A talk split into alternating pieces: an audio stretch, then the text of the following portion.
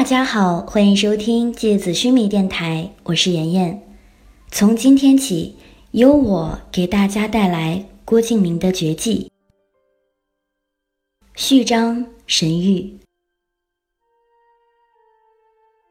漫天翻滚的碎雪，仿佛巨兽抖落的白色绒毛，纷纷扬扬地遮蔽着视线。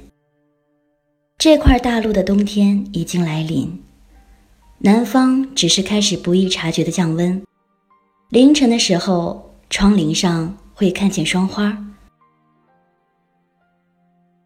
但是在这里，大陆接近极北的尽头，已经是一望无际的苍茫肃杀。大块大块浮动在海面上的冰山，彼时不时的撞击着，在天地间发出巨大的锐利轰鸣声。坍塌的冰块砸进大海。掀起白色的浪涛，辽阔的黑色冻土在接连几天的大雪之后，变成了一片茫茫的雪原。这已经是深北之地了，连绵不断的冰川仿佛怪兽的利齿般，将天地的尽头紧紧咬在一起。地平线消失在刺眼的白色冰面之下，天空被厚重的云层遮挡，光线仿佛蒙着一层尘埃，混沌的。洒向大地，混沌的风雪在空旷的天地间吹出一阵又一阵，仿佛狼嚎般的凄厉声响。拳头大小的纷乱大雪里，一个年轻而瘦小的少年身影一步一步地朝天地尽头的冰川深处走去。其实他也不知道自己在寻找什么，只是冥冥之中有一个声音一直在召唤自己。像是来自脑海深处的幽魂一样，挥之不去。凛冽的寒风将他头上的银白色兜帽吹开，镶嵌着华贵白银滚边的深蓝色袍子被风吹动得猎猎翻滚。他金色羽毛般浓密的睫毛下，琥珀般的瞳仁闪烁着急促的光芒，风仿佛刀刃般吹过他白皙的皮肤。他的脸颊本该泛着十二三岁少年特有的红润，但此刻却只是一片苍白。他瞳孔里是无边无际、颤抖的恐慌。两边高高耸立的冰川崖壁在前方渐渐收紧，变成一个越来越窄的峡谷。前方遥远的天地尽头，冰川崖壁合在了一起，只露出一个阴森幽暗的无底洞穴，不知道。通向什么地方？天地间翻滚的雪花，仿佛被一股神秘的巨大力量吸引着，狂暴地卷动进那个黑色的洞穴，然后就消失在一片死一般的寂静之中，仿佛被什么吞噬着。吱呀，吱呀，来自洞穴深处的声音，仿佛某种来自地狱的巨大昆虫的尖叫，每一声凄厉的惨叫划过耳膜，都让人毛骨悚然。这种声音初听起来，仿佛是巨大蜘蛛被烧死前的惨叫，但是听久了，却透露着一种瘆人的快感，变成了类似于小女孩的尖叫，那种混合着剧烈痛苦和疯狂快意的迷幻尖叫声。少年已经站在洞穴的门口，暴风雪在这里已经消失了声音，所有的声响都仿佛被面前这个巨大的洞口吞噬了。庞大的寂静里，只剩下不时响起的那种切割金属般的刺耳尖叫声。少年的瞳孔里翻涌着混沌的光线，他的表情看起来极其惊恐，但是却又呈现着一种混沌的向往，看起来让人后背发凉。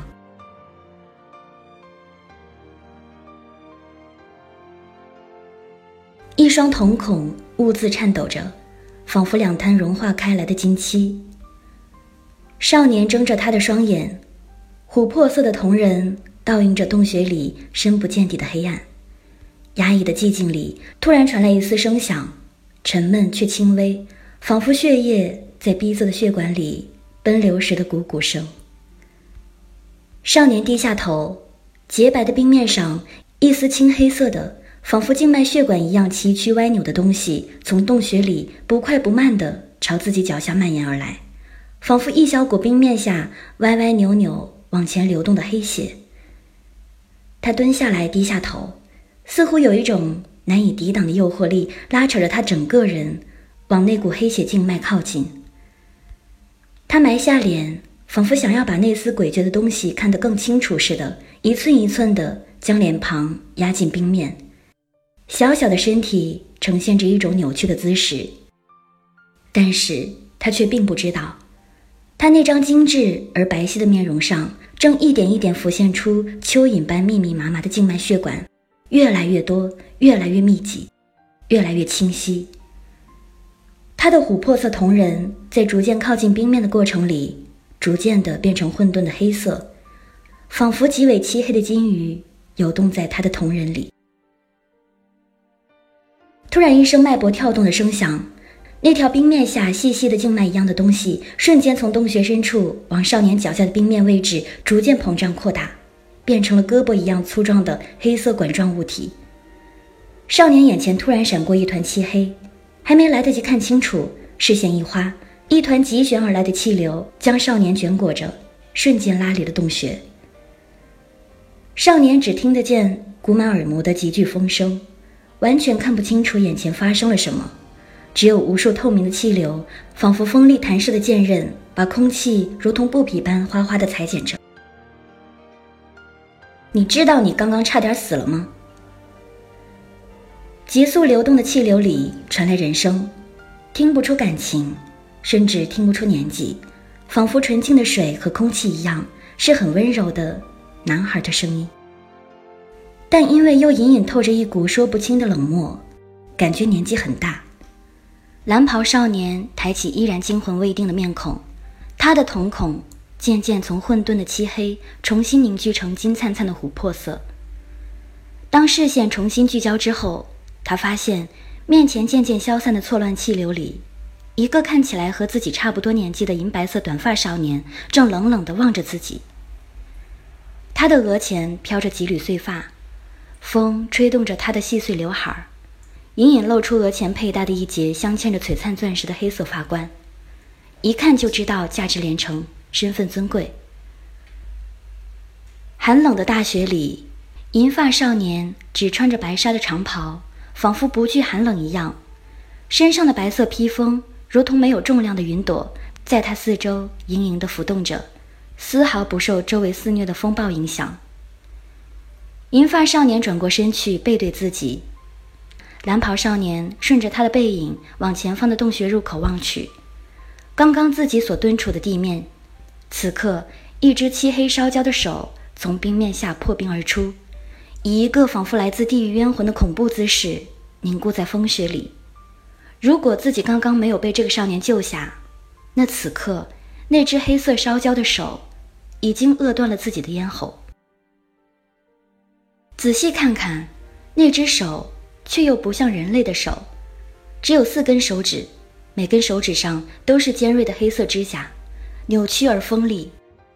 烧焦般的皮肤上有一个又一个仿佛脓包一样的红色囊肿，上面是仿佛脓血般粘稠的液体。难道那个计划已经开始了？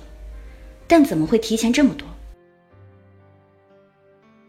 银发少年望着幽暗的洞口，不知道是在自言自语，还是对着某个还没有出现的人，轻轻地说着。从背影猜不出他的表情，但是温柔的声音里，隐隐透露着难掩的诧异和忧虑。银发少年转过身，走到蓝袍少年的面前，蹲下来，望着他白皙而精致的面容和他琥珀色的眼睛，轻轻地笑了。银发少年的面容。被这个英气的笑容装点的，仿佛水晶色泽般迷人。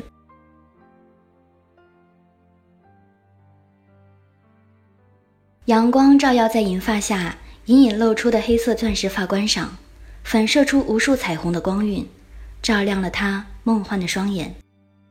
他的一双瞳孔里仿佛洒满了大大小小的钻石，他的头发仿佛冰雪般银白，看起来就像个纯洁的天使。蓝袍少年问：“你是谁？”银发少年伸出手，把他从地上拉起来，说：“我叫博伊斯。周围的风仿佛停止了，从银发少年身上传来的味道，仿佛一把干净的阿露斯港的香料般淡雅而尊贵。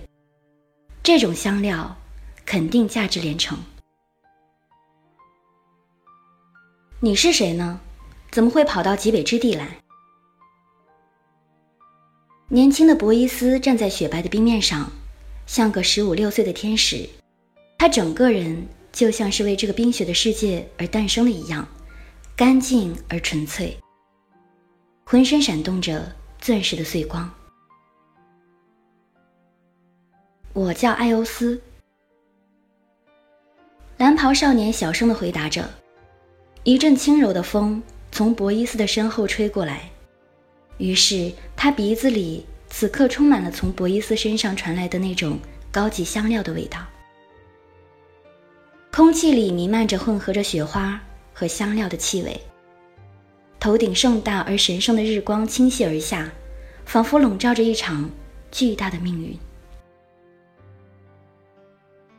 艾欧斯看着面前的银发少年，他身后是那个巨大的黑色洞穴，看起来仿佛来自地底的怪兽正准备将他吞噬一般。他的笑容又温暖又美好。却又似乎带着一种因为温柔而显示出的淡淡悲伤，就如同风中弥漫着的，来自他身上那种类似阿露斯港香料般的柔和香味。多年之后，艾欧斯每次回忆起这个场景，都觉得像极了一个阴暗的预言，一个漆黑的灵犀一照。好了，今天的节目到这里就要结束了，大家。晚安。